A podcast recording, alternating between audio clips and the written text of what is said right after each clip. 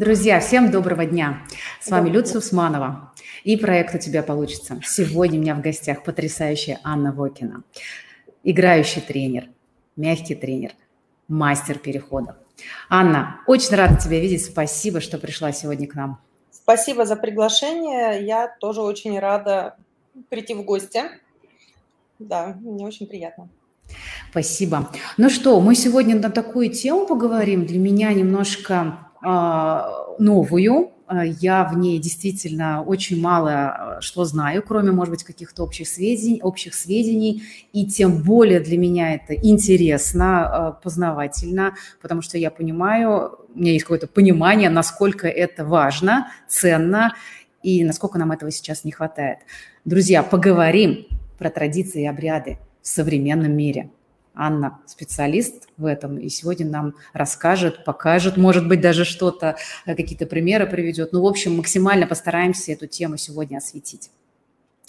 Анна, знаешь, и что бы я, вот первое, что хотела спросить, да. знаешь, мне интересно, а почему вообще ты сама в эту тему пришла? Как так получилось? Чем она тебя заинтересовала? Почему ты стала вот про это говорить, и с этим, этим делиться, учить людей, привлекать их к этому?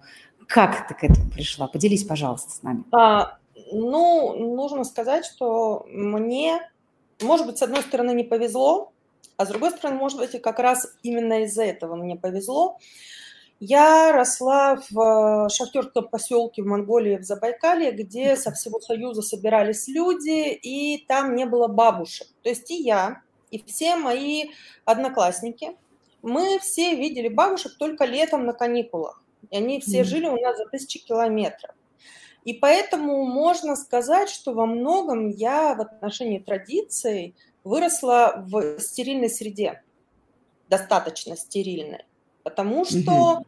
на самом деле, если поскрести очень многие вещи, то окажется, что мы этим пользуемся, это у нас просто в крови, э, как это я называю, культурная прошивка, которая срабатывает порой, э, порой с пользой, а порой вот э, совершенно не вовремя, и мы вдруг принимаем какое-то неправильное решение, а потом, ну, это же так правильно было. Mm-hmm. Вот.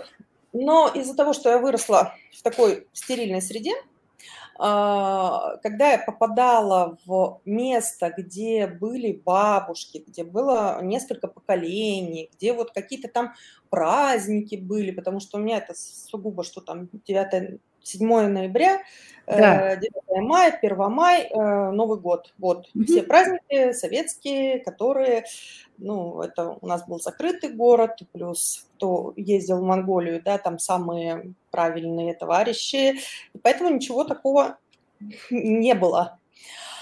Э, соответственно, когда я приезжала в другие места, где так или иначе советская власть не сильно загубила вот эти бабушки что-то делали и что-то говорили внукам, даже если родителям не нравилось.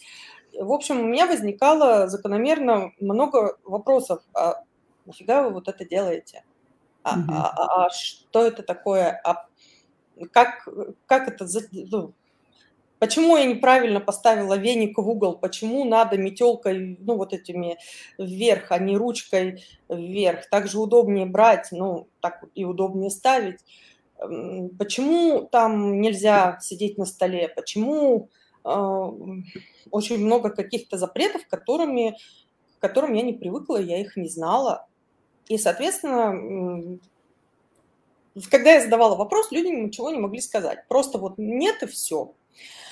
И я в этом жила до момента, а, наверное, первое такое у меня столкновение с народной культурой именно для выживания у меня было, когда я работала в Новосибирске в одной маленькой, но гордой израильской компании. У нас было руководство израильтяне, то есть по-русски говорила буквально пара человек. И я была поражена тем, что ну, что было вот, вот, что русским было не интересно даже, как, э, чем руководствуется их руководство. Почему по пятницам вечером э, рано они уходят? Э, что это за штучки они приделали на каждую дверь? И так далее. Да. А они соблюдали, да, какие-то традиции, свои обряды, у них это было? Конечно. И Равин к нам приходил, ага. ну, не, не, не к работникам, но вот в нашей mm-hmm. организации он бывал.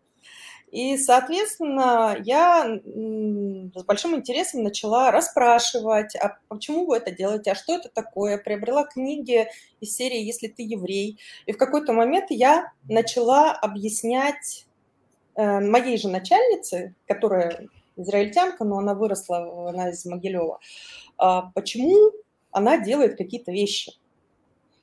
И она, а, Аня, как же это вот, я, я вот живу, вот это делаем, а я даже не знала, что это так. Это была первая ласточка, потом э, целый, целая стая ласточек прилетела, когда родился у меня сын, и я погрузилась в материнство, и для меня это неожиданно оказалась сфера, когда нужно выживать. То есть это вопрос выживания. И мне очень повезло, у меня была наставница по материнству, которая а, говорила, «А, вот делай так, не делай это, тебя ожидает, когда будет три месяца у ребенка будут такие-то изменения, когда э, будет шесть месяцев, готовься к этому. То есть ее опыт мне сильно помогал. Я видела, как я не, не совершаю каких-то ошибок, которые делают другие женщины. Он опирался на научные исследования, но время от времени она говорила, что вот, а вот как э, в деревне мама с несколькими детьми. А вот там вот была такая... И получалось, что человек с э, большим для меня авторитетом порой выдавал такое «а умой водичкой». Чё? Ну, то есть я там с вопросами, почему ребенок беспокоится, беспокоится, она мне отвечает, отвечает, а потом хопа и вываливается вот что-нибудь эдакое. И я, на, ну, я же привыкла ей доверять. И то вот я, я шла, умывала водичкой, и все срабатывало. А, ну, и, в общем, постепенно через это я стала задаваться вопросом, но действительно, э, матери, многие поколения выращивали детей, и, э, и какой-то набор знаний скапливался, и я стала интересоваться, как это было в традиционной культуре. В частности, это была тема возрастных переходов.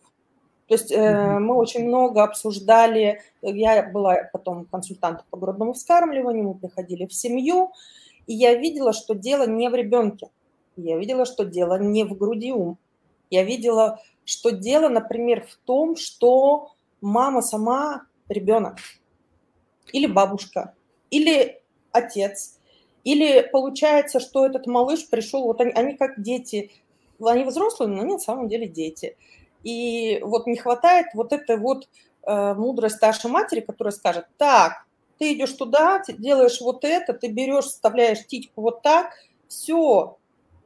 Я видела, как это работает с моей наставницей, я видела, как это...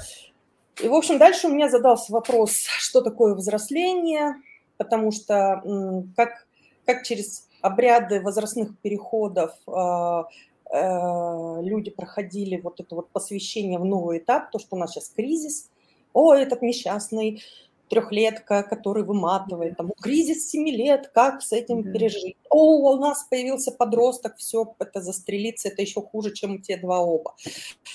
А, а тут получается, что оказывается, это было ожидаемо, и что когда у человека начиналась, вот как пришла дополнительная сила, дополнительные возможности, это все связано с созреванием мозга.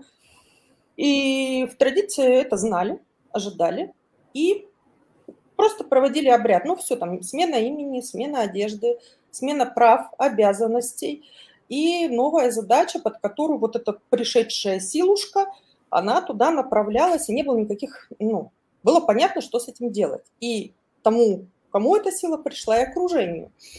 А у нас получается, что вот этот страх изменений, он как нам вернуть, чтобы все было как раньше? Да. Верните этого ребеночка, он был такой хороший. Да. И э, дальше больше. То есть я поняла, насколько особенно, когда мы не озвучиваем это, когда мы это не называем своими именами, э, насколько на самом деле это в нас встроено и как это э, как оно само нами начинает управлять. То есть тут вопрос в том, э, как, как зло узнано, зло названо, зло не имеет силы.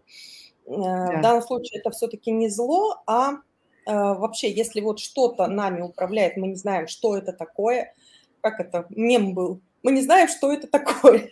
Если мы не знаем, что это такое, мы не знаем, мы не знаем, что, что с этим делать вообще. Да, а, а между тем это влияет на нашу жизнь. Соответственно, если э, покопаться и дать назвать вещи своими именами, например, как вот тема траура, да, для меня это было вот такое то, что я сейчас продвигаю, что после каждой большой перемены в жизни человек наступает период, который называется траур. В традиционной культуре он был. Но если совсем, совсем брать русскую культуру, это называется кручина, да? Но э, в современном русском языке это не очень понятно. Ну, кручина. А с трауром понятно. Что ты кручинишься, да? Вот я да, помню вот эти да, в русских но, сказках там и вот. Но мы знаем, что кручиниться можно по-разному, ну, да. по разным поводам. А траур, он просто очень хорошо выражен в том, что, во-первых, это конечно, да, мы знаем, это связано с э, траурной одеждой. То есть одежда, которая как-то выделяет в обществе человека в странном состоянии, в особенном, в необычном. О чем сигналит траурная одежда? По большому счету, что, ну, во-первых, э, к этому человеку нельзя подходить со стандартными запросами. То есть от него можно чего угодно ожидать, что он может заплакать, нечаянно рассмеяться, ляпнуть что-то не в попад, что он сейчас не готов входить в какие-то совместные дела, проекты. Он там где-то внутри себя и, ну, в трау... она в трауре, что с нее взять? То есть это сразу создает, как бы снимает требования общества с этого человека, с одной стороны. С другой стороны, получается, что если этот человек не убегает от своих чувств, ну, я сейчас с вами тут, вот, во всякие движения, спокойно. Да какая свадьба? Какие? Ты в трауре. Это что такое? Ты, ты должна сейчас сидеть там со своими чувствами разбираться, а ты сейчас пытаешься сбежать от этого. Это избегание что... в чистом виде. Да. Угу. И получается, что общество говорит, давай разбирайся, мы тебе сейчас дали вот этот год, и, пожалуйста, ты к нам через год вернись в здравом уме твердой памяти, полноценным членом общества, а не вот это вот растягивание, как э, бывает на десятилетия. И, э, скажем, получается, что куда ни копни, а вот эти вот темы, которые так или иначе очень хорошо в народной культуре были проработаны, потому что иначе не выжить. Сейчас мы делаем вид, что этого ничего нет, но в итоге оказывается, что оно есть, но оно управляет нами, но... Но мы об этом ничего не знаем, да, получается? Да. да. да. Получается, смотри, то, что я услышал, да, ты говоришь, что обряды, традиции, все, что передано нам как бы из прошлых поколений, как угу. некий культурный код, который э, можно говорить там такими словами, как э, коллективное бессознательное, да, что оно никуда не делось, оно существует, оно да. так или иначе нашу жизнь пронизывает. И какие-то элементы этих отголосков мы можем э, при желании, покопавшись, найти в нашей современной жизни.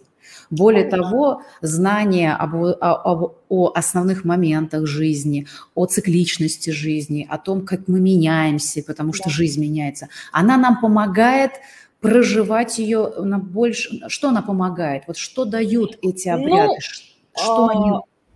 Как это у меня получилось э, с моим сыном?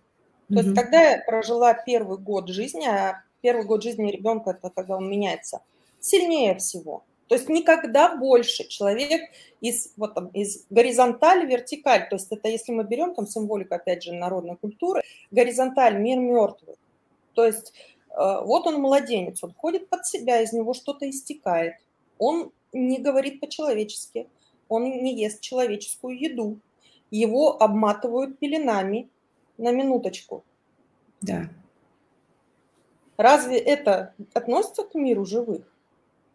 Хм. И, например, мы говорим сейчас пеленальный стол. Почему на столе сидеть нельзя? Потому что стол – это место обрядовое, на нем можно было находиться только э, тем, кто находится в трех больших переходах – рождение, свадьба, похороны. На столе могли обмывать покойника. Вообще это изначально э, дом, там храм, хоромы, да, а стол – это как гроб Господень в храме. Вот. И если там дальше копнуть, то получается, что когда-то люди жили в землянках, и если у нас а, зима, и если наш предок любимый умер, а куда его деть? Ну, то есть были захоронения воздушные, гроб качается хрустальный на курьих ножках, когда снимали кору и подвязывали, чтобы звери не взяли вот, ну, среди деревьев. И окуривали ножки. Поэтому курьи ножки – это не про куриц, это про окуренные. А, надо же, С дерева сняли ага. кору, окурили. И одно. Э, есть захоронение, да, можно сжечь. Ну, хорошо. Это хорошо, если у вас есть много деревьев. Если вы находитесь в степи, сильно это тоже не получится. А, а, можно в воду, но опять же зимой не выйдет. То есть единственный способ в землянке, куда можно захоронить близкого вам человека, ну, либо постараться где-то на пороге, да, угу. вот, там, где подальше от, ну, ближе к входу, ну, не там, где мы живем, ну, вот там, где земля теплая. Либо, наоборот, сделать это вот где-то, ну, получается, могила. И если мы посмотрим, как делают землянки у военных, у них вот эти вот все вещи, они очень консервативные. Это застегнуть пуговицы, белое белье обязательно, да. застегнутый пояс. Это все шапка на голове. Голова должна быть прикрыта. Это все вот то, что было в народной культуре очень жестко. То есть у нас это потерялось, а у военных оно есть. Так вот, они, когда готовят землянки, стол у них внутри землянки остается. Ну вот, он тоже земляной. И mm-hmm. это тоже вот то самое воспоминание. И можно вспомнить, что э, даже сейчас на русском севере, я знаю, в Белоруссии, э, при поминках накрывают скатертью могилу, и туда ставят еду поминальную и, соответственно, едят. И опять же можно вспомнить, что э, когда стол появился в 16-17 веках только, и тогда что, еще... Правда? Да. Да. Да ладно, кажется, что он был всегда. Нет. Нет. Соответственно, языческие праздники тогда раскатывали mm-hmm. скатерть на полу, а на столе отмечали только христианские праздники. Mm-hmm. Но при этом как только дом ставили и дел, появлялся пол, он еще не до конца был сделан, но в красном углу уже должен быть стол. И когда семья переезжала, стол оставался как часть дома. То есть, если мы сейчас вспомним вот эти вот все вещи, то очень многие запреты станут понятными. Не клади шапку на стол, голова будет болеть, ничего подобного. Шапка замена человека и ты, по сути, э, погружаешь себя в мир мертвых. Положить ключи или деньги на стол, ты отдаешь это миру мертвых. Э, ну, то есть вот, вот и сразу раз, и становится понятно, и сидеть на столе можно только тем, лежать, кто находится в переходе между миром живых и мертвых. То есть младенец, горизонталь, мы его пеленаем на пеленальном столе. Невеста, она должна была кататься по столу, плакать, и в итоге там вообще ее маринуют так, что она сама себя не помнит, какие уж там чтобы в салфетке совпадали с цветом цветов там, или фотосети. Насколько я помню про то, то, как отдавали невесту в другую семью, она же должна была ритуально как бы для этой семьи умереть. Да, да, да, да. Она фактически умирает для этой семьи, для того, чтобы Именно, родиться. Именно, фактически. А, Потому фактически. Что даже сейчас ну, да. на угу. русском севере вот Светлана Борисовна Адоньева, это фольклорист, преподаватель Санкт-Петербургского университета, с которой я дружна. И вот она рассказывает, что приезжаешь на русский север, спрашиваешь, а кто у вас родственники? Они перечисляют тын-тын-тын-тын. А потом выясняется, что у этой женщины есть сестра в соседней деревне. Родная. И она говорит, а, а почему вы ее не назвали? Говорит, так она же уже не наша. Она же замуж вышла, она уже не родственница, она там родственница. То есть это, это факт. Но даже по расстановкам, по системе, вот по законам вот этих систем считается, что женщина, выходя замуж, уже принадлежит как бы роду мужа да, то есть, в принципе, это все уже, ну, как бы подтверждается, и в том числе, там, ну, по расстановке там очень много исследований проводили там и так далее. Это, конечно, все безумно интересно с точки зрения исследований, там, культуры, да, истории, того, как оно было раньше, то, как оно происходило, да, но, казалось бы, мы-то живем в 21 веке, и мы да, опираемся на науку, и мы штуки... такие все умные, что ж оно нам сейчас-то дает?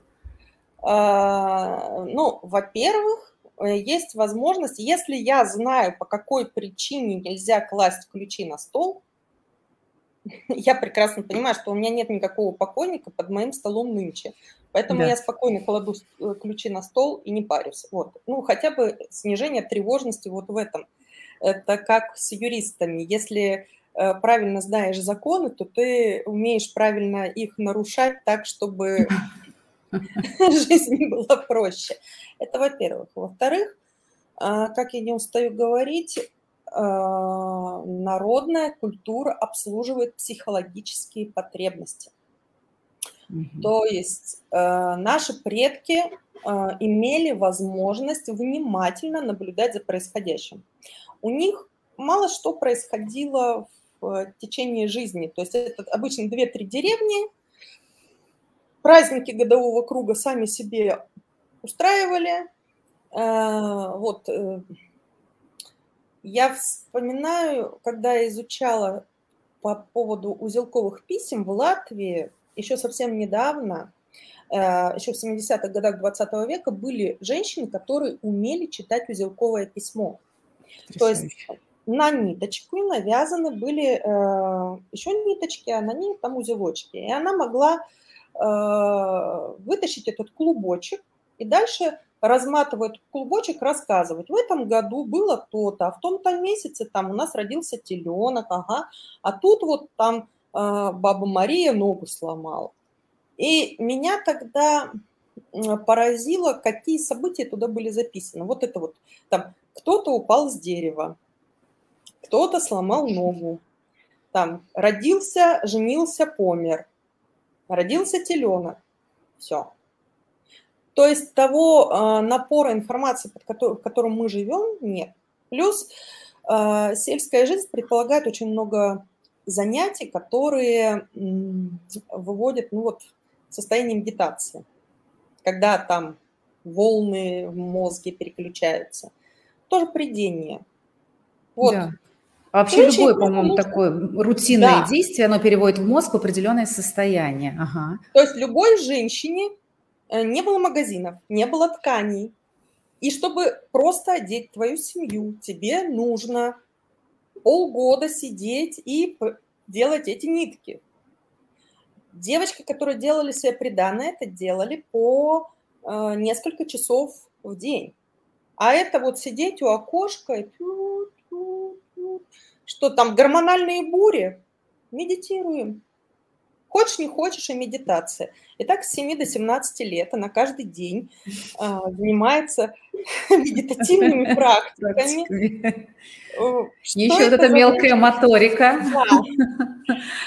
А козьба, а рубка дров, а вот любое там что-то взбивать масло. То есть, когда руки делают, а голова свободна. И, соответственно, в этом состоянии хорошо выстраивается причинно-следственная связь. Э, и у всех это было заточено. То есть у нас сейчас на набор как можно больше информации, больше, больше, еще больше. А там, получается, информации мало, зато она раскладывается, вот эти все ниточки и связи э, ровным слоем, и становится понятно, о, вот этот делал вот это, потому что у него несколько лет назад было вот это вот то. И когда эти э, наблюдения на семь колен, потому что там мы тут 300 лет уже живем, а вы только 200, фу, вы недавно понаехавшие, да, это тоже нормально, то получается, что вся культура, она э, в народной культуре закреплялась то, что хорошо работало, показало себя в долгосрочном периоде на большой выборке. Да, могло возникнуть что-то в маленьком, маленькой деревне, которое делали вот только так, и никак иначе. Как-то это чем-то было именно им, именно в это время, именно в этом месте полезно. Но если мы говорим о тех же обрядах рождения, свадьбы, похороны, э, то вот сейчас свадьба, да, люди разводятся, много, ну вот, и при этом люди берут кредит э, на свадьбу. Да, это Вообще очень странно и непонятно. Вообще странно. Но это говорит о том, что у нас есть знание, что свадьба – это очень важно.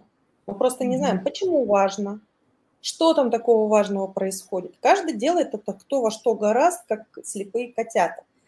Но это действительно важно. Если я очень люблю свадебный обряд, традиционный, во-первых, они у любого народа примерно по одной конве сделаны. Фантик может быть другой. А, какие-то религиозные там обряды могут быть другие. Но если разобрать, разобрать с точки зрения психологии, то там просто диву даешься, как а, каждый шаг убирает какие-то причины для э, того, чтобы было неладно в семье. Это не значит, что было все хорошо, но это значит, что ряд определенных причин просто исключался. То есть свадьба – это игра, свадьбу играют. Да, это... свадьбу играет, правда. Свадьбу играет, там у всех есть свои роли. Ну, например, э, совершенно прекрасно, я это всегда рассказываю, всегда людям нравится, хотя таких этапов в свадьбе очень много. А, второй день свадьбы, испытание молодой. А, приходят старшие женщины, дают метлу в руки молодой, она уже не невеста, она уже молодая, она после брачной ночи, и начинает сыпать ссор. А молодая должна это дело убирать, а ей ее комментируют там, ой, как плохо ты это делаешь. И э, дальше по сцен... это сценарий. Все знают, что так нужно делать. Старшие женщины знают, что так нужно делать. Невеста знает, что так нужно делать. Как на сцене сыграть роль? Мы всегда знаем, что там говорит Гамлет или Офелия или еще кто-то, нравится нам это или нет. Но каждый должен сыграть роль, и жених должен сыграть роль. А, роль жениха такова. То есть он должен впервые в жизни сказать поперек слово поперек матери. Ага. То есть до этого у него было, что он должен четко подчиняться парне, а, они в подчинении у матерей. Они, может, там разухабистые, могут быть там, угу. да я такой. Но даже сейчас, если вот мне э, в этом году 45, я знаю, что если я прохожу мимо группы гогочущих там подростков, вот этих вот, я знаю, что я уже в том статусе, в том возрасте, что если я на них просто цыкну, то они, скорее всего, меня послушаются. Если они будут неукуренные какие-то, не, ну, неуделанные, то сработает то, что я э, та, которую слушаются подростки. Вот эти вот гогочущие, вот эти, которые мне в 18 лет внушали страх. И, а, и тут получается, что именно на свадьбе всегда возникает вопрос, сколько разводов случается, потому что, например, а, мужчина не может выбрать между мамой и женой. Вот конфликт. О, да мама, жена, и на чью сторону встать. В свадьбе это сразу показывается. Вот они, это, мать и тетушки это бросают ей ссор, комментируют, как она плохо метет. Что должен делать жених по своей роли?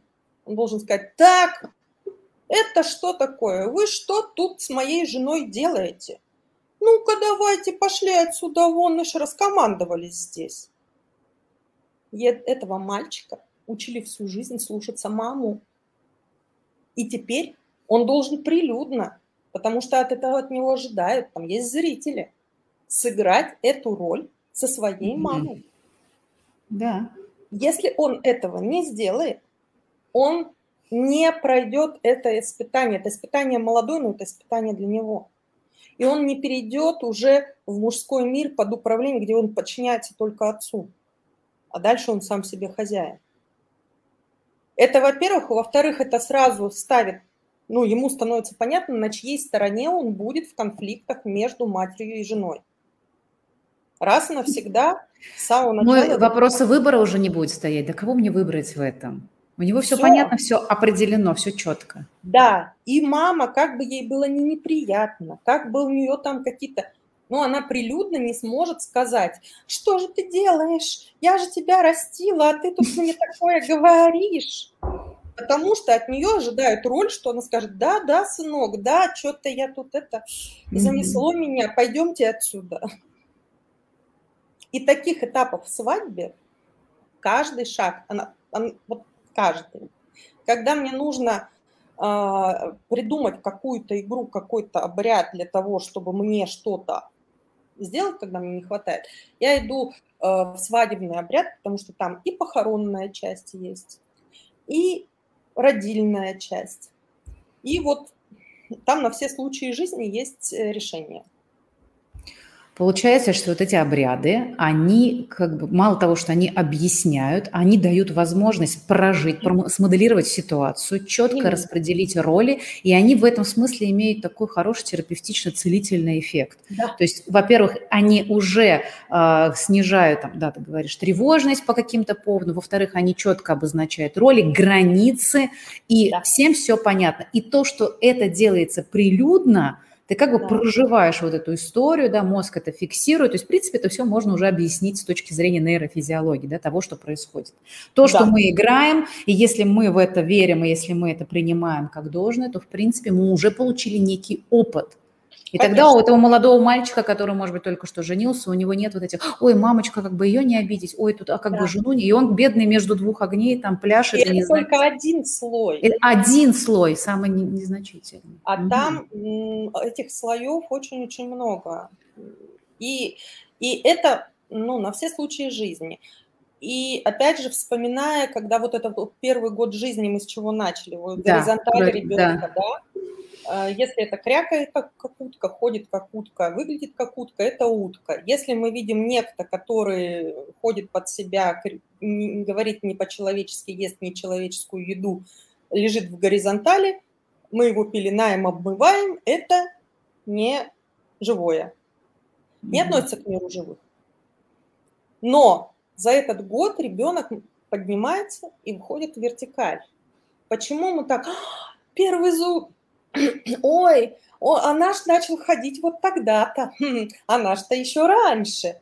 Что, какая разница? В 30 лет будет иметь значение, в 10 месяцев он пошел или в 12. Да, никому не будет это интересно. Но при этом все начинают мериться, кто у кого раньше ребенок ушел в вертикаль, а мой уже голову держит, а мой mm-hmm. уже сидит, а мой уже, а наш не ползал, а сразу пошел. При том, что для того, чтобы развился мозг, для того, чтобы э, говорение, речь, очень важно, чтобы у ребенка было, был опыт ползания достаточно долгий. То есть у меня есть знакомые логопед, они детей в садике логопедическом заставляют ползать, у них не было этого опыта. Но при этом, почему идет вот это, ой-ой, ой, да потому что подсознательно нам страшно жить рядом с представителем мира мертвых, который близок к этому миру. И поэтому мы очень хотим, чтобы он скорее стал в мир живых, вертикаль. И поэтому мы это пытаемся всячески ускорить, чтобы нам было рядом с ним. Не страшно. Поэтому все эти обряды, когда ребенка лишь бы усыпить, там, спеленать, там, вот, вот, э, что там в люльке, э, с маком, с э, алкоголем, со всякими вот этими. Если уж ты там в горизонталь, вот и лежи в горизонтали, и не рыпайся. А уж вертикаль, так уж бери. Вот это на подсознательном уровне. Но получается, что вот это все этапы, они у меня были прописаны, потому что мне об этом сказали я, слов, у меня словно была инструкция к ребенку. Ага. А я на форумах и вокруг видела мам, которые как будто им эту инструкцию не дали. И у них каждый вот этот вот этап вызывает шок, и только привыкла к этому, а тут раз опять новая перемена. Только-только мы тут договорились, а тут еще что-то новое. А у меня уже все ходы записаны, я это уже жду. И я думала, о, это так удобно. Я прожила этот первый год, потом у нас был от года до трех еще лекции были, где нам рассказывали, чего ждать от детей до трех лет. А дальше такая, ну, я привыкла, что у меня подсказки на каждый следующий, а, а можно мне еще отсыпать? Я, я уже сголована. И а, дальше получилось, что, ну, например, когда мне э, было около 40, вот, 38-40, э, очень многие женщины в этот период, да, 40 лет бабе век, и очень остро это воспринимается. То есть, я да, помню, я... что свои метания по этому поводу. Да, да, да, да, что я еще ого-го, кто-то рожает ребенка, чтобы доказать, что я еще ого-го, э, кто-то пускается во все тяжкие, заводит любовников, или вот-вот, потому что, с одной стороны, в нашем обществе, что вот молодость это да-да-да, а с другой стороны, опять же, как Э, нет инструкции к детям, так и непонятно, что со своей жизнью делать дальше.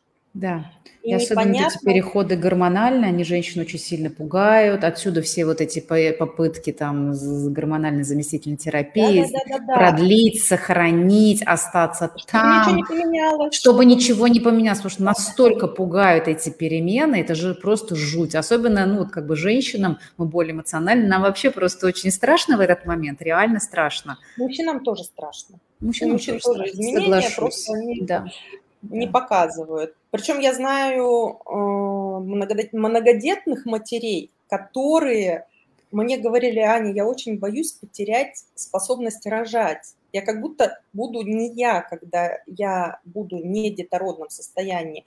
И вот это вот, что я рожаю, рожаю, рожаю, это как раз для того, чтобы э, доказать себе, что я еще в порядке, я еще я. А как только mm. я перестану, это уже будет не я для меня, когда я первый раз это услышала, я, я, я просто легла. Думаю, ничего себе, а что ж ты будешь делать, когда все это закончится? Да. Вот. А, эм, а потом, оказывается, ну, то есть я стала подкладывать себе соломки и разбираться, а что же, опять же, в народной культуре было вот в этом возрасте.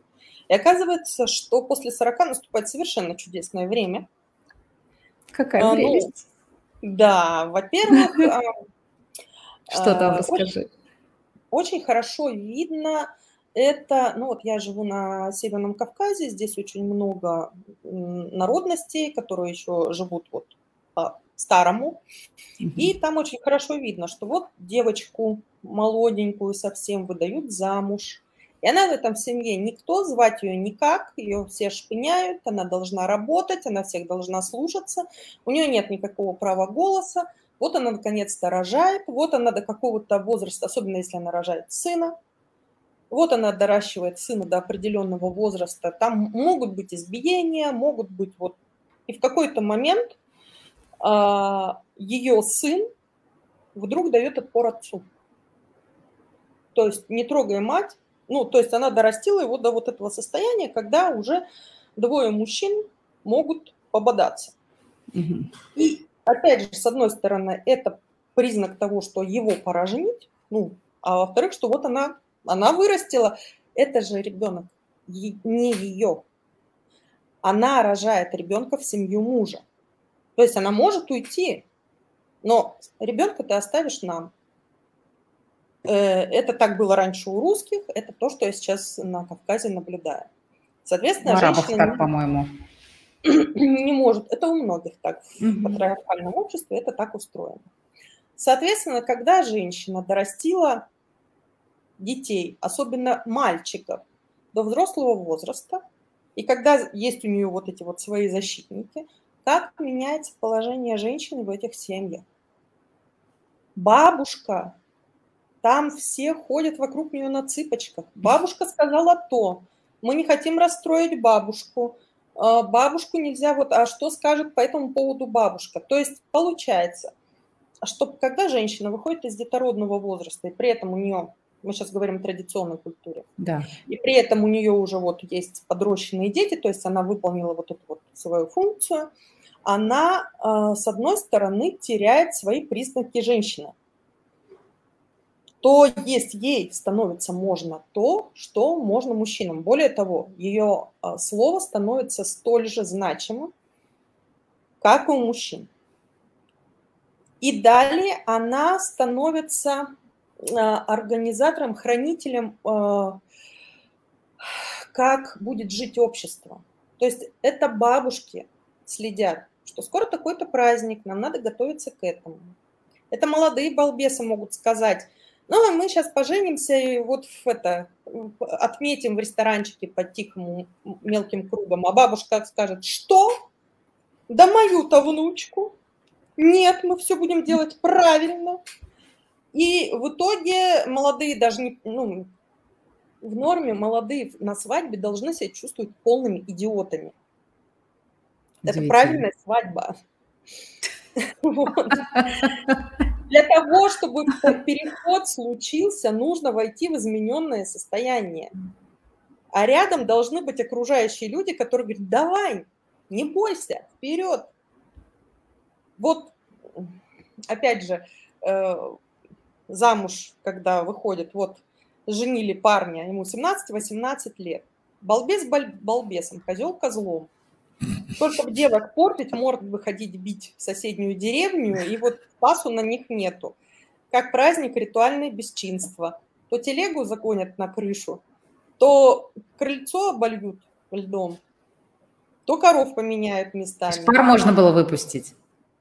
Ну, да, в празднике обязательно. В обычное время колами забили бы.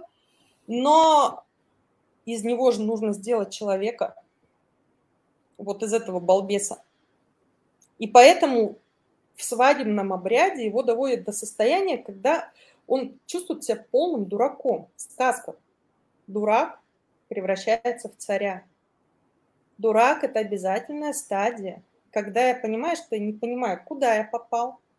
У меня нет никакого вот этого гонора, я ничего тут не знаю. И, и именно тогда человек готов учиться новому. А когда он, да я тут, да я вот, да я тут все вас сейчас... Вот тогда-то этому козлу нужно рога обломать. Это делается на свадьбе.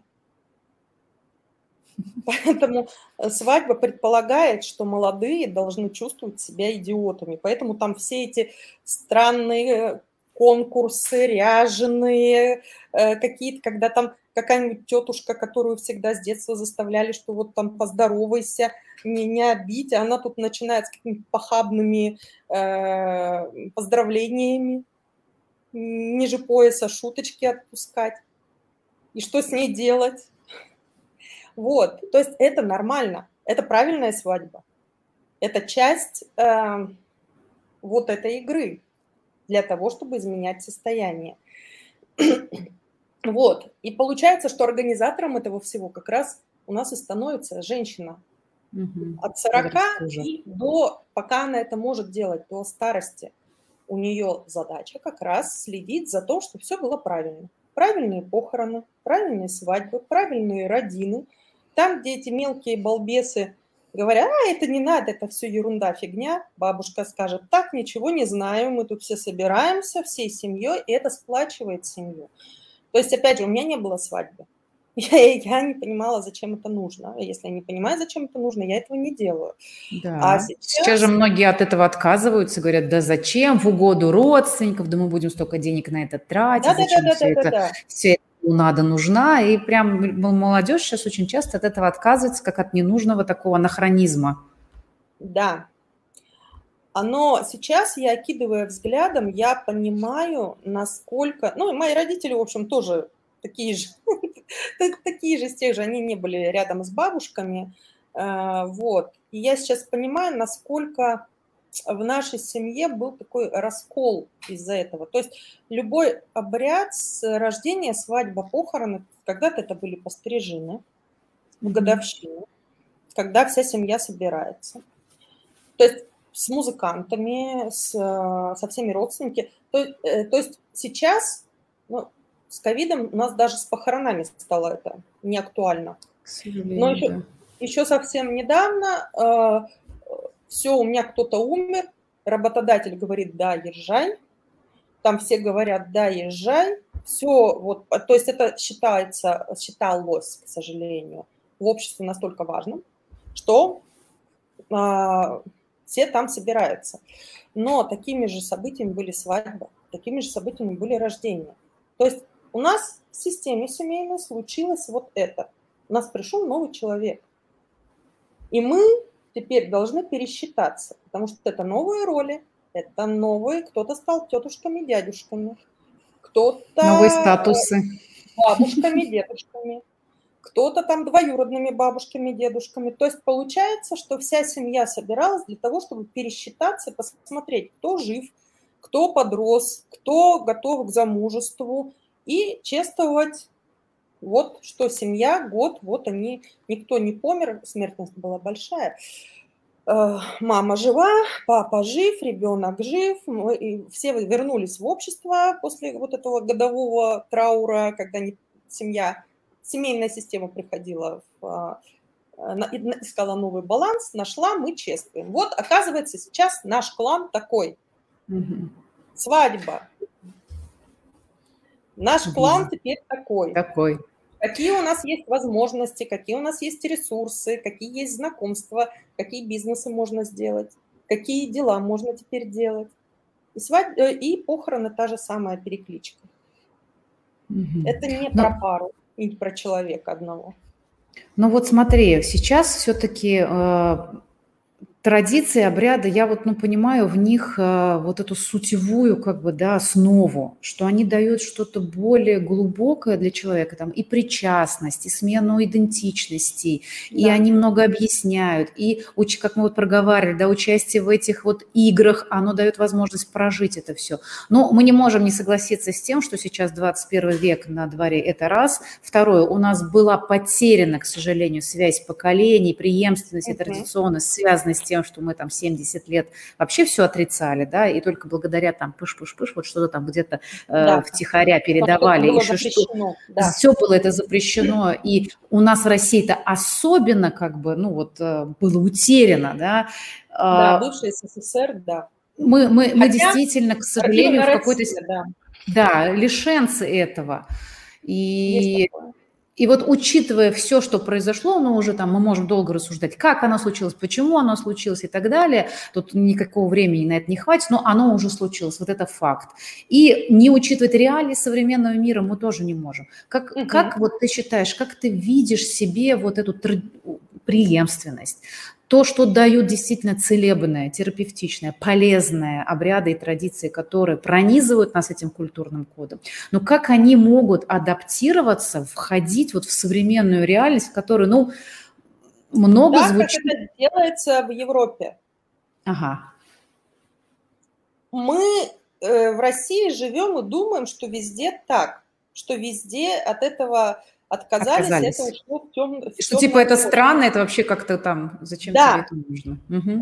В 2019 году я специально ездила в Польшу для того, чтобы увидеть, как поляки, я специально постаралась, чтобы это был э, большой город, мне не нужно было маленькую деревушку. А, то есть это был Гданьск, как горожане а, отмечают Рождество и святки. Потому что это, по сути, это 12 дней. Это Рождество, это Новый год, это Три короля, а, которыми вот, вот это все дело завершается. Потому что мне, я поняла, что я о всем этом рассказываю в прошедшем времени – да. А, а моя коллега, которая живет, Анна Павлюк, мы с ней вместе а, разбирались с праздниками годового круга, она живет во Фрайбурге, это Шварцвальд, это граница Германии, а, Франции и Швейцарии. это горные люди, которые сохранили, у них все обряды живы и здоровы. И О, да. Это очень красиво. Я э, говорю о празднике в прошедшем времени, а моя коллега говорит о том же самом в настоящем, как у нее это было в прошлом году и как готовится сейчас. Э, у меня ушло, по-моему, лет пять на то, чтобы осознать, что мы говорим в разных временах. А потом я поняла, насколько мы вот вот находимся в этом пузыре и думаем, что у всех так. Поразительно, но когда наши люди приезжают в Европу, они могут жить 20 лет там, и они мне говорят, Аня, у них ничего такого нету. Это, когда я была в Германии в 2019 году, я это слышала своим, ты что, это католическая часть Германии, там не может быть вот этих всех языческих праздников. Я тут живу 20 лет. И э, таких у нас было очень много, кто у нас пришли на квесты вот, праздничные, которые живут за рубежом.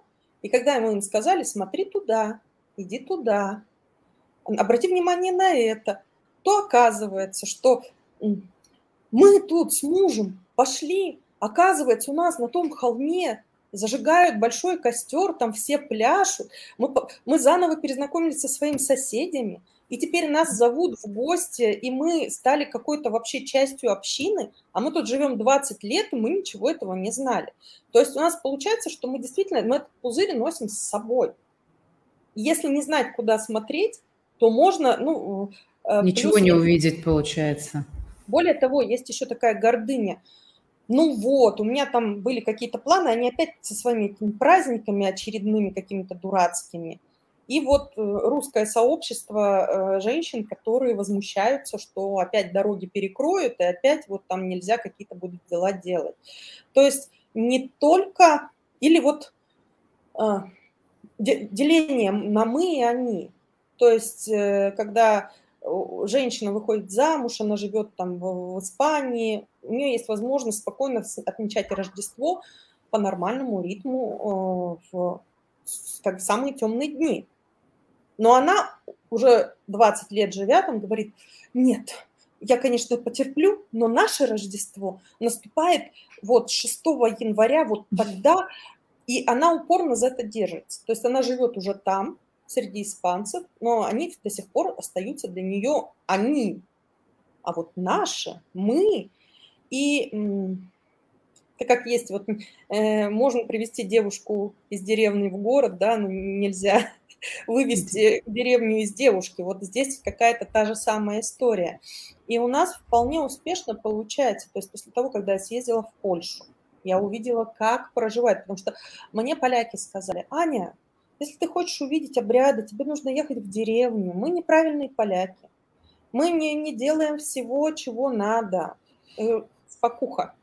Мне нужно увидеть, как эти обряды вписались в жизнь городской семьи 21 века. Потому что у нас это все прервалось, а у них, несмотря на советское прошлое, эта традиция не прерывалась. Соответственно, она изменялась, она подстраивалась.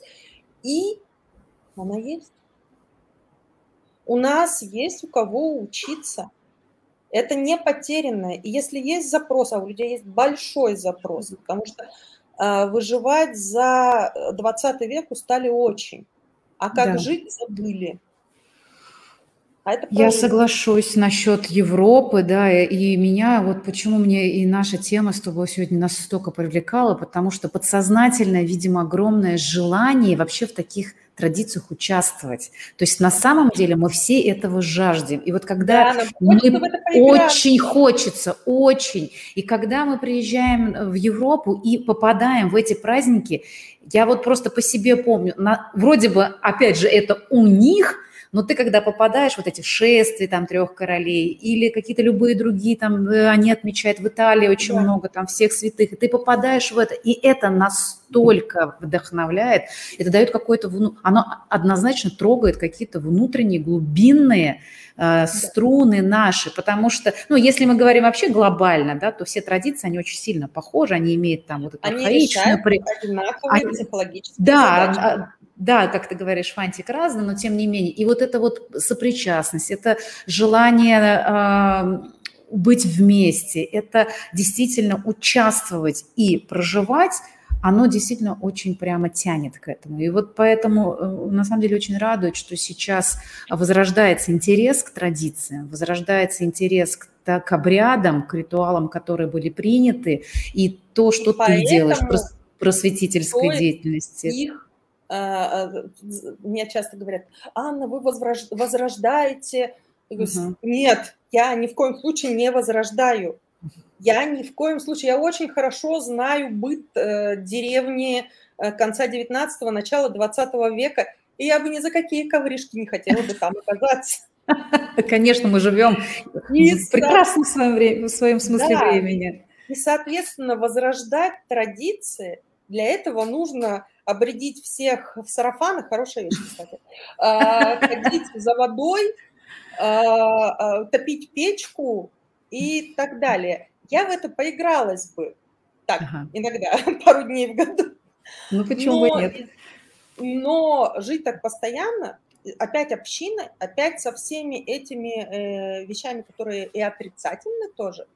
Нет, я этой некромантией не занимаюсь. Меня интересует, что в этом полезно для современной городской женщины и как это может ей помочь выйти вот, войти в игровое состояние, потому что праздники – это про игру, а, начать играть.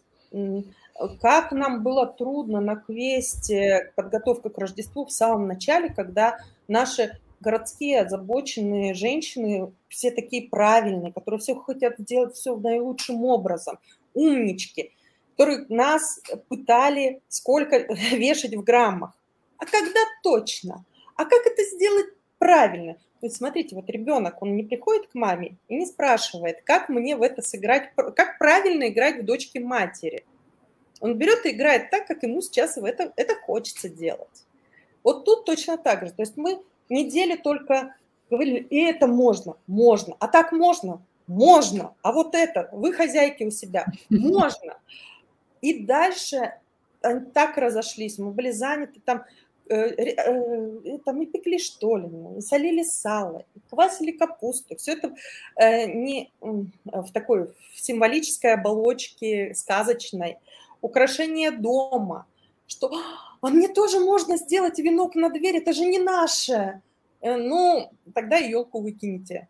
Ну да, вообще-то. В 1841 году это была немецкая мода. Э, соответственно, ну, если бы вот это все не прервалось, Рождество, я думаю, что венки на дверях никого бы сейчас не смущали.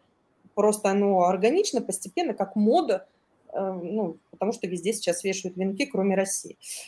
Поэтому можно, Представьте, что не было этих революций, и ваша семья просто спокойно вешает венок на дверь. У меня венок на двери, я счастлива, как ребенок. И было, конечно, прекрасно, это же был 20 год, это был локдаун.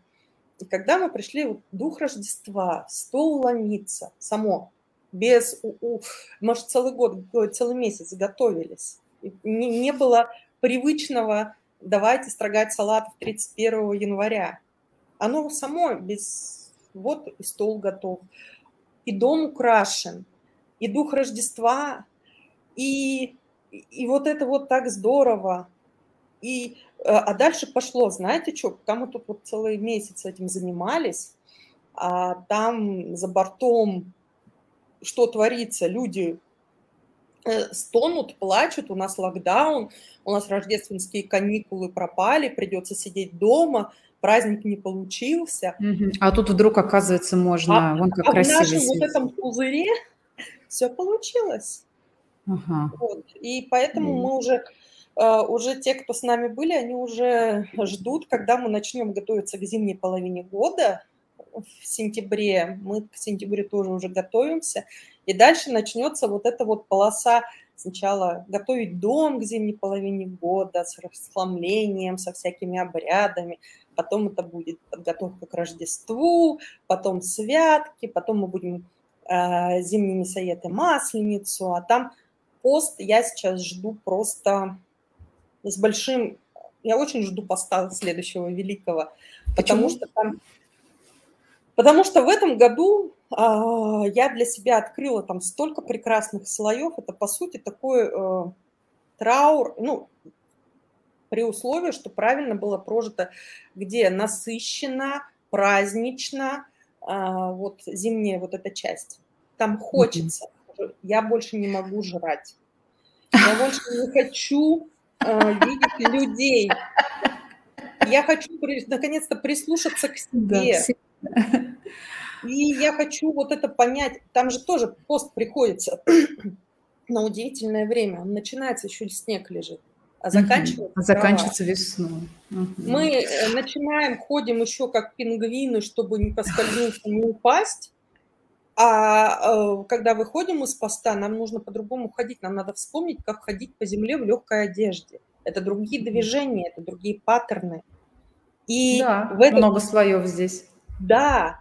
То, то есть жизнь меняется совершенно. Меняется еда, меняется количество солнца, меняется, какую одежду мы носим, меняется, что мы видим на улице. Это же период перехода, его же надо дать себе прожить. А если в этот период мы куда-то бежим, гоним себя, а, не прислушиваемся. То есть я первый раз в жизни это сделала, и я поняла, что для меня пост промчался очень быстро. И только, о, тут еще вот, а, еще вот это. То есть как бы вешки поставили, теперь я жду, как, что я хочу внимательно присмотреться вот к этому, этому, этому, этому. Это становится ожидаемым. Но только если... То есть одно задает э, темп другому. Вдох, выдох. Я правильно понимаю, Анна, что мы сейчас говорим про колесо года, да, про да. то, как правильно прожить. Ну, правильно это значит прислушиваясь к себе, к природе, к знакам, к символам, да. к тому, что за этим все. Как правильно прожить год. В городе, но мы все равно остаемся детьми природы. Угу. Нам все равно на сетчатку глаза падает определенное количество света, и все равно есть определенные вещи, которые нам хочется делать или не хочется делать. Ну, например, мы сейчас, вот недавно было летнее солнцестояние. Угу. Много солнца, много тепла. Мы уже наелись витаминами, у нас много сил. Что происходит? Например, совершенно не хочется пить кофе ну вот сейчас э, это, ну, вот у нас очень хорошо по семье видно, когда у нас э, в покупке входит обязательно кофе, а потом uh-huh. вдруг мы его перестаем покупать. И мы уже знаем, что кофе – это зимний напиток. А, легко встается в 5-6 утра. Это да. Легко можно выйти, любое движение. Хочешь бег, ходьба, плавание, велосипеды и так далее. Двигаться хочется, тело просит. Легко быть вегетарианцем. Опять же, в это время скот нагуливал еще к зиме. Не было мяса. Зато была молочка, кисломолочная, э, овощи, трава, фрукты. овощи, фрукты первые вот в это время. И что мы получаем? Вот этот здоровый образ жизни, да, который я вегетарианец, встаю в 5 утра, бегу на пробежку, не употребляю кофе. Та-дам! что происходит в самое темное время года? Все ровно наоборот. Много спать. Не хочется двигаться, из дома выходить вообще не хочется. Хочется, хочется калорийную еду кушать. Жирное, э, теплое, э, приготовленное хочется кофе. И если продолжать вот это вот вести летний образ жизни, то получается, что мы не даем своему организму выдохнуть. Угу. То есть сейчас у нас э, есть все, наши надпочечники выделяют э, и адреналина больше, и кортизола больше, и за этот счет мы чувствуем вот мы такие бодрые, и здоровые, и активные. Но зимой то же самое – это то, что разрушает нас. А что у нас происходит еще со сдвигом этих праздников? Это то, что влияет да, на наш час. Потому что а, праздники у нас происходят по юлианскому календарю. Мы живем по григорианскому, как весь мир по тому самому да, католическому, да. григорианскому. Вот у нас сейчас что, 6 июля, это григорианский календарь. Дедушка Ленин его принял, это хорошо. Это он правильно сделал, потому что Россия не могла очень долго развязать этот узел. Вот.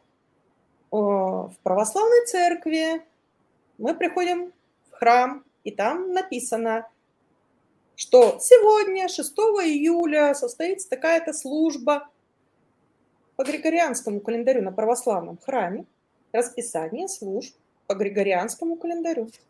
Внутренняя переписка а, внутри РПЦ происходит все документы по григорианскому календарю. И только праздники по юлианскому отставая на 13 дней. А как правильно? Если мы говорим о том, чтобы оставаться в силе в ритмах года, угу. это значит, что в самое темное время, это у нас 20 числа декабря, угу. нужно сидеть 3Т, как, как в родах. Все, я поняла, да. Как в Европе. Вот все. А мы носимся Новый год отмечать. А что у нас происходит в это время? Да. Отчетность закрываем. Именно. Мы в это время не просто делаем, как будто нет никаких темных дней. Да, у нас вообще лето просто на дворе. Мы и зеленый салат сожрем, и на пробежку еще мы можем сходить в спортзал и встать в 5 утра. Но у нас еще же идет это с детства. Это детские школьные отчетные концерты, последняя четверть контрольные, э, отчеты у взрослых, какие-то планы. То есть получается, что когда все говорит о том, и весь мир этому следует, что нам надо тише. Мы России... такие, та-дам! На Салюты. Ага.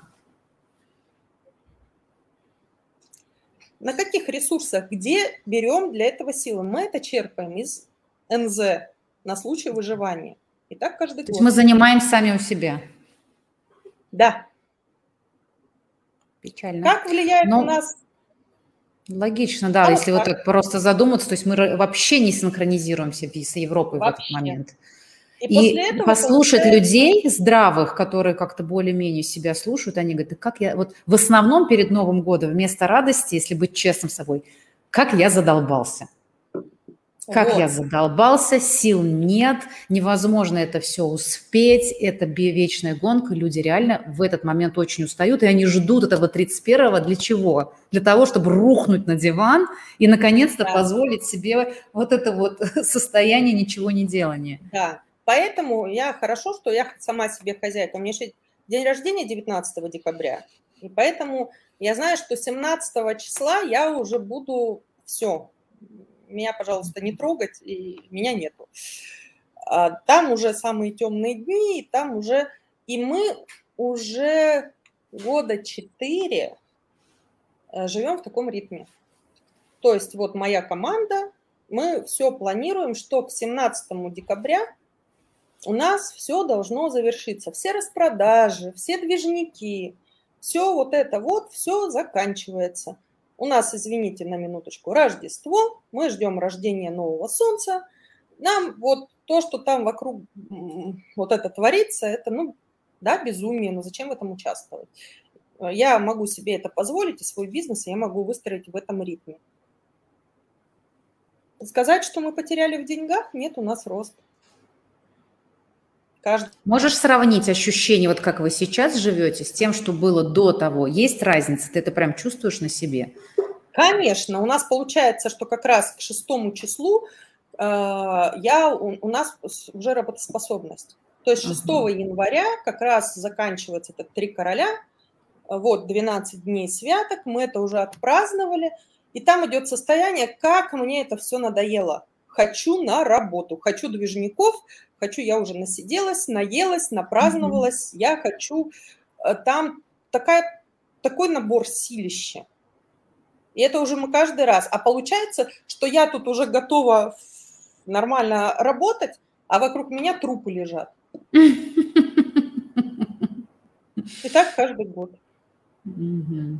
То есть набор сил, а, вот эта цикличность отдыха, активности, она да. становится более синхронизирована с теми сигналами, которые мы получаем из самой Конечно. природы, и мы становимся более экологичными по отношению к самому Конечно. себе, и у нас происходят вот эти часы синхронизируются, и мы становимся более, более эффективными. Того, это было очень интересно. То есть я э, в прошлом, ну уже получается в этом году, вот мы это мы готовились на зимняя половина года, сидеть дома, не хочу никуда ездить.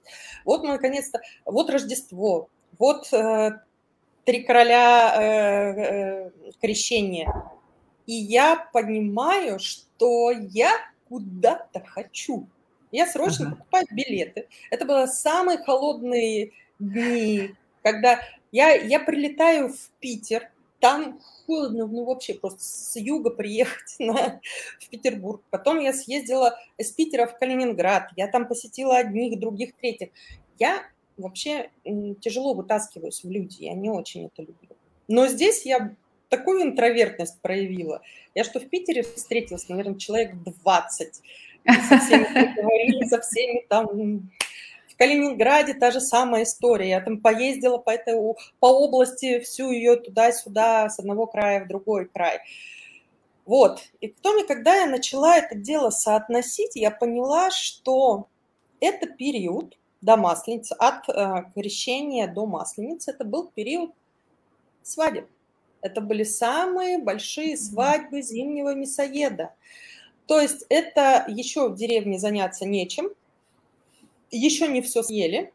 И поэтому чем занимаемся? Ездим из одной деревни в другую, сватаемся, э, потом ездим сначала к вам на свадьбу, к нам на свадьбу. И, в общем, это время разъездов, переездов.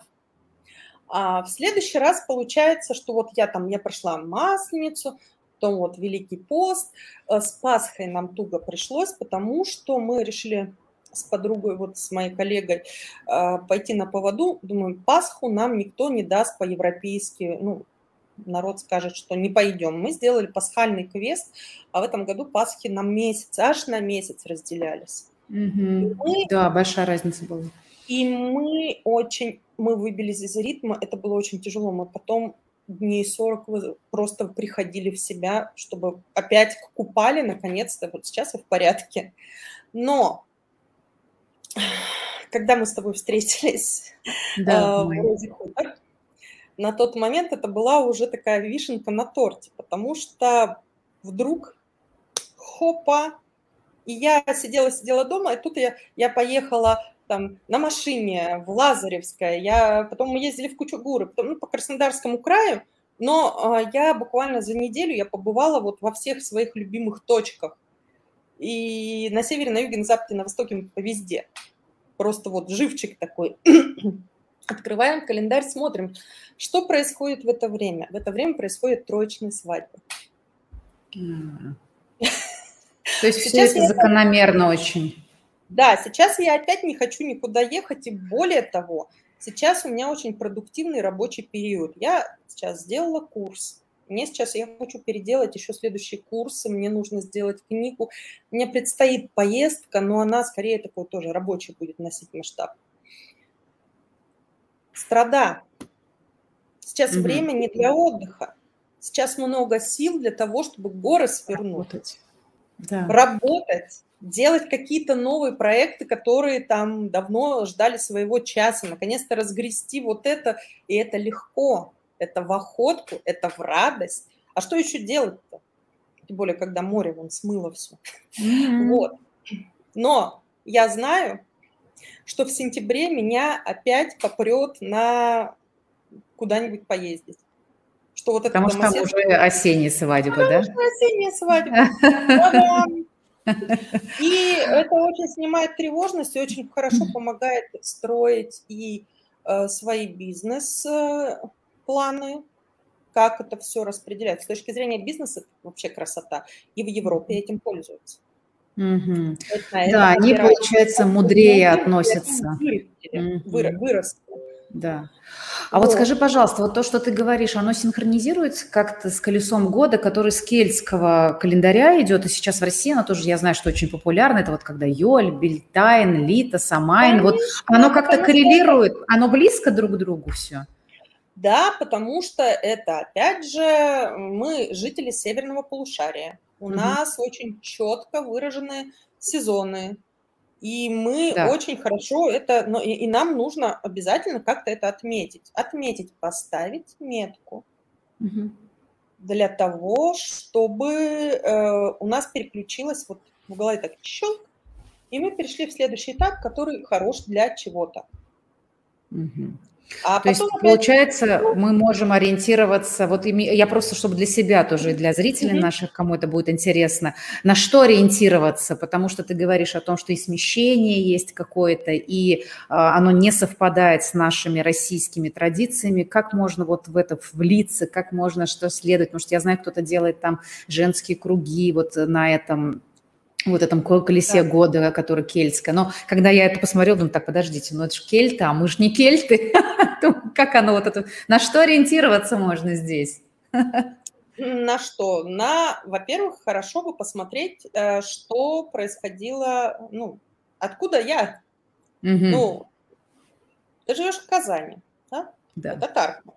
Да. Тарк очень богатая культура, Конечно. И точно так же есть колесо года, да, вот совсем недавно был Сабантуй. Да, у нас есть свои традиционные вот. праздники. Пожалуйста, смотреть их. Зачастую они опираются тоже, э, есть э, ну, солнцестояние и равноденствие. Это главные опорные точки. И далее эти праздники традиционные отточены для этого времени и для этого места, и для этой культуры. Э, другое дело, что совсем не обязательно все повторять, но отметить именно этот период, да. А если их сравнить, то окажется, что этот период отмечается во многих местах, просто праздников разные названия. Вот. Ну, например, у меня э, есть вот такая штучка. Вот. Угу. Это что Мне... такое интересно? Это из Мексики подарок. Вот. Мексика. Э, это, это экватор рядом. Там нет такой резкой смены годов. Сезонов, да. Угу. Да, сезонов, вернее. Что мы здесь видим? Сейчас, вот. Вот если посмотреть, красные, вот. да? Ага. Красные, красные зелененькие. Ага. Зелененькие. Вот тебе красные – это э, равноденствие солнцестояния, Ага. А зелененькие – это ровно половина между равноденствиями и солнцестояниями. А между ними 40 а, дней а, периода для чего-то. С учетом того, что равноденствие и солнцестояние отмечаются по две недели обычно, там большие праздники, это а, период безвременья, то вот мы получаем примерно разбивку, что на какую-то задачу у нас есть 40 дней. Не успели, следующий праздник, наступает задача для чего-то другого. Ой, период для какой-то другой задачи. Прикольно. Вот. Ну, и я правильно понимаю, что у тебя есть э, тренинги, которые с этим связаны, у тебя есть квесты, как ты их рассказываешь. То есть да, можно да, э, с твоей помощью в эту историю погрузиться, узнать да. ее поближе и так далее. Да. Я видела, что у тебя вот как раз то, что вначале говорила, большая тема была связана с, с тем, как правильно траур проживать, ну да. и, соответственно, другие вот эти точки перехода, периоды перехода, традиции, обряды, можно с этим знакомиться и делать это не, не в одиночку, когда, ой, а что делать, куда бечь, да, а в неком сообществе, в поддерживающей да. атмосфере, там, где это подскажут, расскажут, дадут попробовать. Да, ну, наверное, лучше всего как раз начинать играть с праздников, потому что, ну, это же так несерьезно. Там uh-huh. накосячить невозможно, хотя, опять же, учитывая, а как точно сделать, некоторые в праздниках боятся, но в праздниках э, проще расслабиться.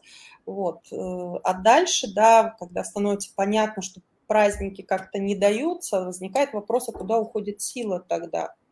Uh-huh. Потому что когда человек не отмечает праздники, это значит, у него сила уходит на выживание, на траурное состояние. То есть после какого-то большого события человек все никак не может выйти в жизнь. Он все еще в этом промежуточном периоде. Потому что траур – это не про смерть. Траур – это когда из, а, от, вот случилось событие, которое разрушило мир предыдущий, как раньше уже нельзя, угу а, и нужно пройти, там сначала отгоревать, отплакать, набраться сил и дальше выстроить новый план нового мира, чтобы когда год завершится, я уже была в силе, я была здорова, я была, я, я познакомилась с собой новой, я понимаю, какая я стала и чего я теперь хочу. И теперь я знаю, чего я хочу, куда я хочу жить, во что я хочу жить. И как только траур заканчивается, я начинаю действовать в действительности и жить э, в том числе в колесе года. Потому что это главное. То есть в трауре можно работать, влюбляться, рожать детей, делать еще кучу всякого. Ну, так. Это не значит, что жизнь остановилась. А главный признак, что нет праздников, нет радости. Не, не хватает. Праздники кажутся излишком, праздники кажутся чем-то нестоящим, незначимым. А, то, что еще дополнительно и так сил мало, еще и праздники эти ваши. Угу. Вот. То есть стоит, в этот момент стоит задуматься, да, что со мной происходит, и посмотреть вглубь себя, да. что, чего мне не хватает, куда уходит энергия, где я да, сам да, у себя, да, да, получается, занимаю да. эту энергию. Анна, спасибо тебе огромное. Я, честно говоря, только сейчас обратила, сколько у нас уже времени прошло, но мы О. очень продуктивны. Да, и, и это удивительно, потому что настолько интересно, настолько прикладно, настолько э, здорово ты это рассказываешь, что у меня возникла идея, что, наверное, тема настолько большая, что, может быть, мы какую-то одну из ее часть просто выделим, если будет интересно и желание, потому что я вижу, что у нас, э, нас слушают, нас смотрят, мы можем какую-то тему еще э, дополнить более подробно как-то да, рассказать, конечно. потому что мне видится, что это прекраснейшее подспорье вообще современному человеку с точки зрения не просто выживания, а жи- нормальной жизни, потому что ну, стресса просто какое-то невероятнейшее количество, просто нам действительно сложно. И вот ты вот про, говорила про то, что вот эти ваши праздники, и я вот э, вспоминаю, что ведь многие люди так вот за этот год устали, что они говорят, ну сколько можно уже праздновать, ну зачем вам это все надо, давайте вот это. Mm-hmm. Действительно, это признак того, что у человека просто очень мало энергии, очень мало сил. Он выживает. И да, и как-то уже, честно говоря, хочется не выживать, хочется жить и жить, жить нормальной жизнью. Поэтому Но... праздники, колесо года – это как раз как жить, поживать и добра наживать. Это про это. Там Но же очень много еще подсказок. Выйти, да, да. Это можно и с точки зрения, как э, для бизнеса расписать mm-hmm. год. Э, это с точки зрения, как для себя расписать год.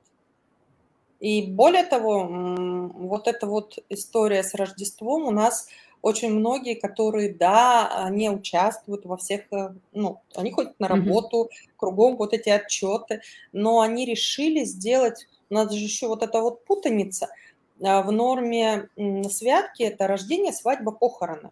Первый стол – Рождество, mm-hmm. родилось новое солнце. Дальше свадьба, а, там она еще Э, в русском календаре Маланина свадьба. Она готовила как на Маланину свадьбу, потому что 31 декабря – это Маланья, а 1 января – это Святой Василий. И как раз они вот пересекаются, и вот Новый год, он приходился, там Маланина свадьба. А крещение, там же еще пост перед этим, и стол поминальный был, то есть и, и, и похороны этих, э, этих святок получается.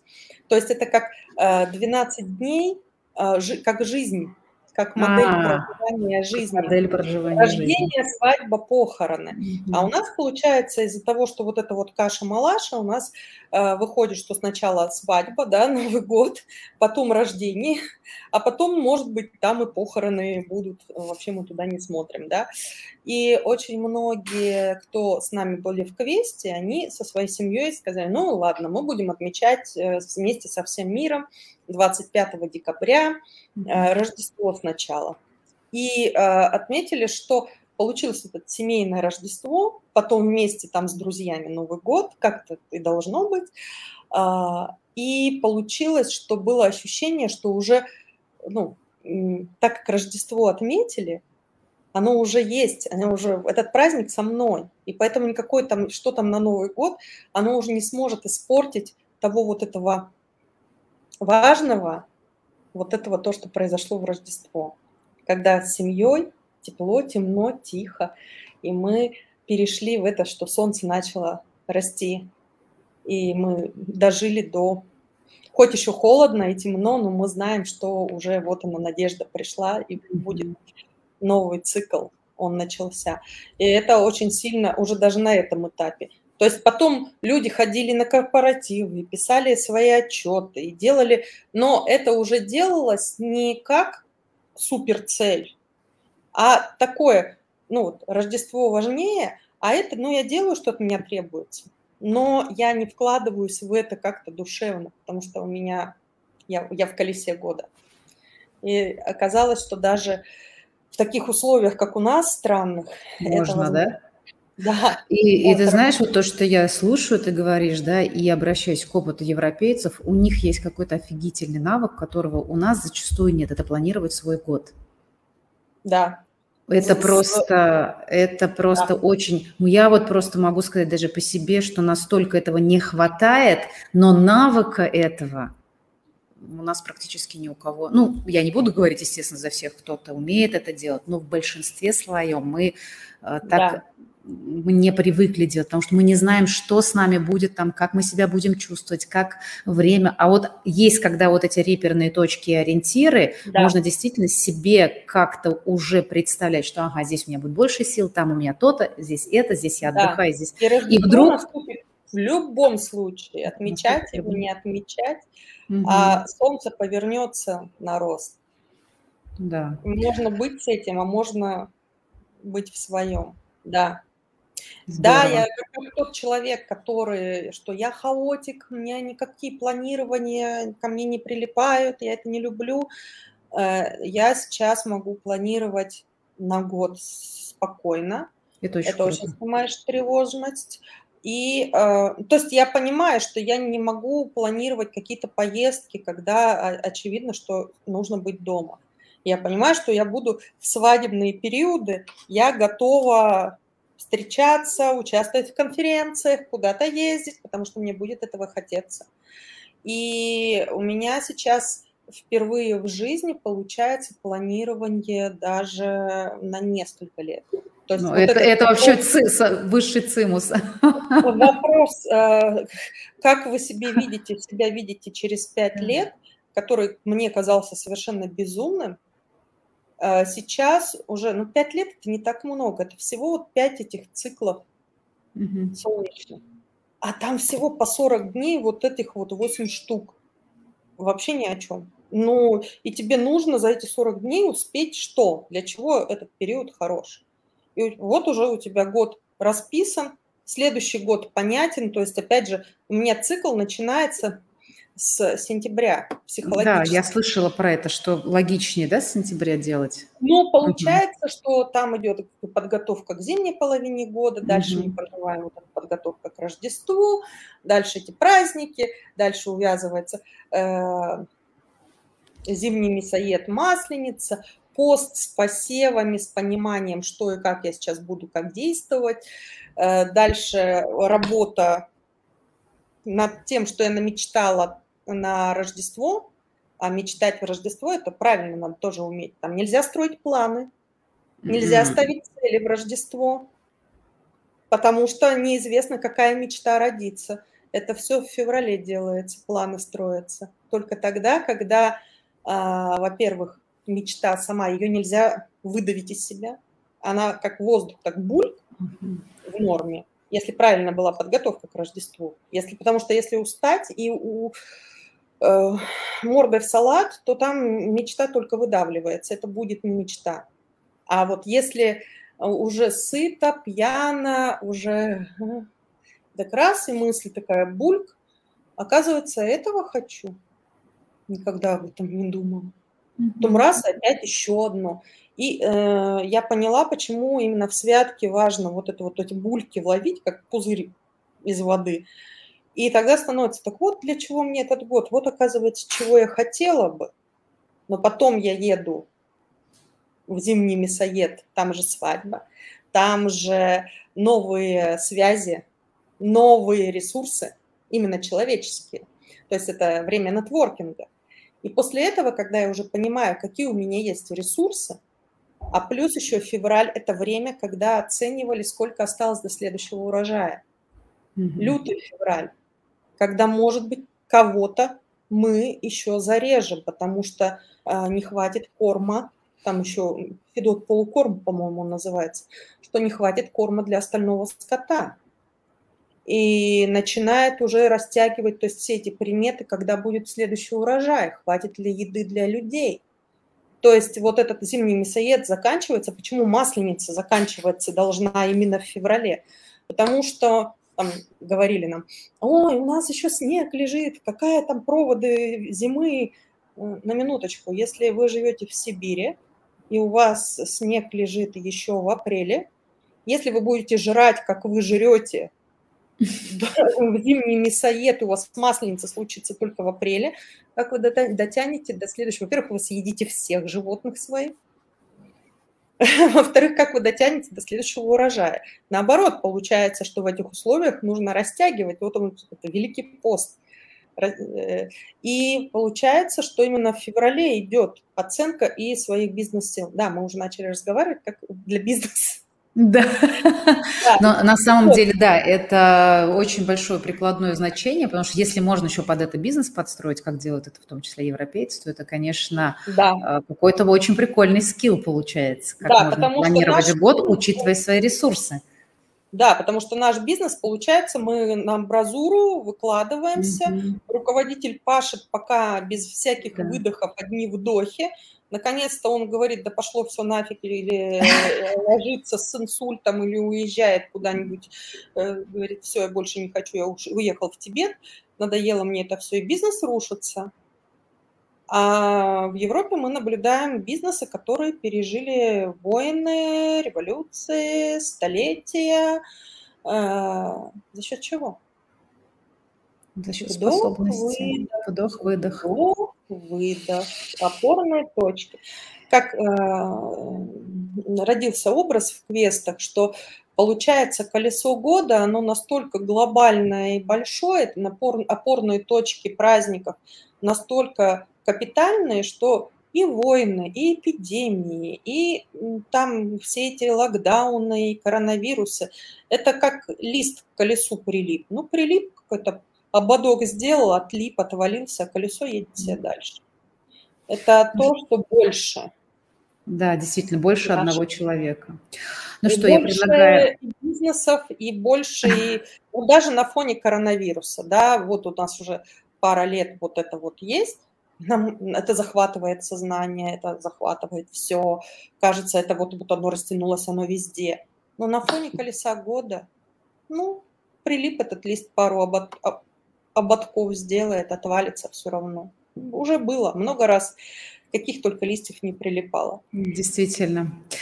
Ну что, я предлагаю э, двигаться уже к завершению нам. Да. И спасибо огромное тебе за такое ну, подробное описание и знакомство с этим, потому что ну, мне действительно хотелось э, разузнать, как и нашим зрителям, слушателям, что вообще это такое вот колесо года, и как вообще, как оказывается, можно в нашем 21 веке, да в этих условиях локдауна и прочее, оказывается, опираться, есть на что еще опереться, и это, по-моему... Более очень... того, это сейчас просто похоже Просто мега актуально, да, да. И завершая наш подкаст, я хочу сказать, что у нас есть традиция. Это финальный вопрос, который mm-hmm. я задаю всем нашим гостям. Он не связан с темой э, нашей с тобой беседы. А звучит он следующим образом. Анна, скажи, пожалуйста, на твой взгляд, почему у человека получается или не получается? Mm, Вообще. Ну, есть два слоя. Один угу. слой это все-таки судьба, на которую мы не можем повлиять, тот старт, в котором, которую есть у человека. И другой слой – это то, что когда человек берет, делает, делает, делает, и у него получается. Вот. И, и вот если одним слоем мы не можем управлять, и все-таки удачи, неудачи и какие-то события, которые нам помогают или мешают, они все равно случаются – как вот наводнение у нас да, в этот да, раз да. сегодня ночью было, э, то а, есть то, на что мы можем повлиять. Например, то, что я сейчас встану, пойду, эм, у нас все хорошо, но есть э, друзья, знакомые, которым нужна помощь. Я могу на это повлиять. Это улучшит мир вокруг меня. Круто. Правда. Это то, что зависит от нас, мы можем делать. Да. Я просто здесь прям... Просто делать. Что, что я, я могу, могу делать. Да, да. да. Круто, спасибо, спасибо, Анна, Анна, большое. Вот пишет, спасибо огромное, это просто глыба, интересно, полезно и применимо. Да, спасибо вам да, за обратную спасибо. связь, у вас всегда очень интересные гости, соглашусь, сегодня было просто бомбично. Анна, ну что, я надеюсь, что мы еще продолжим. Да, я готова. Спасибо большое за приглашение. Спасибо, друзья. Спасибо, что вы были с нами. Анна, спасибо за беседу. И до новых встреч. Всем. До свидания.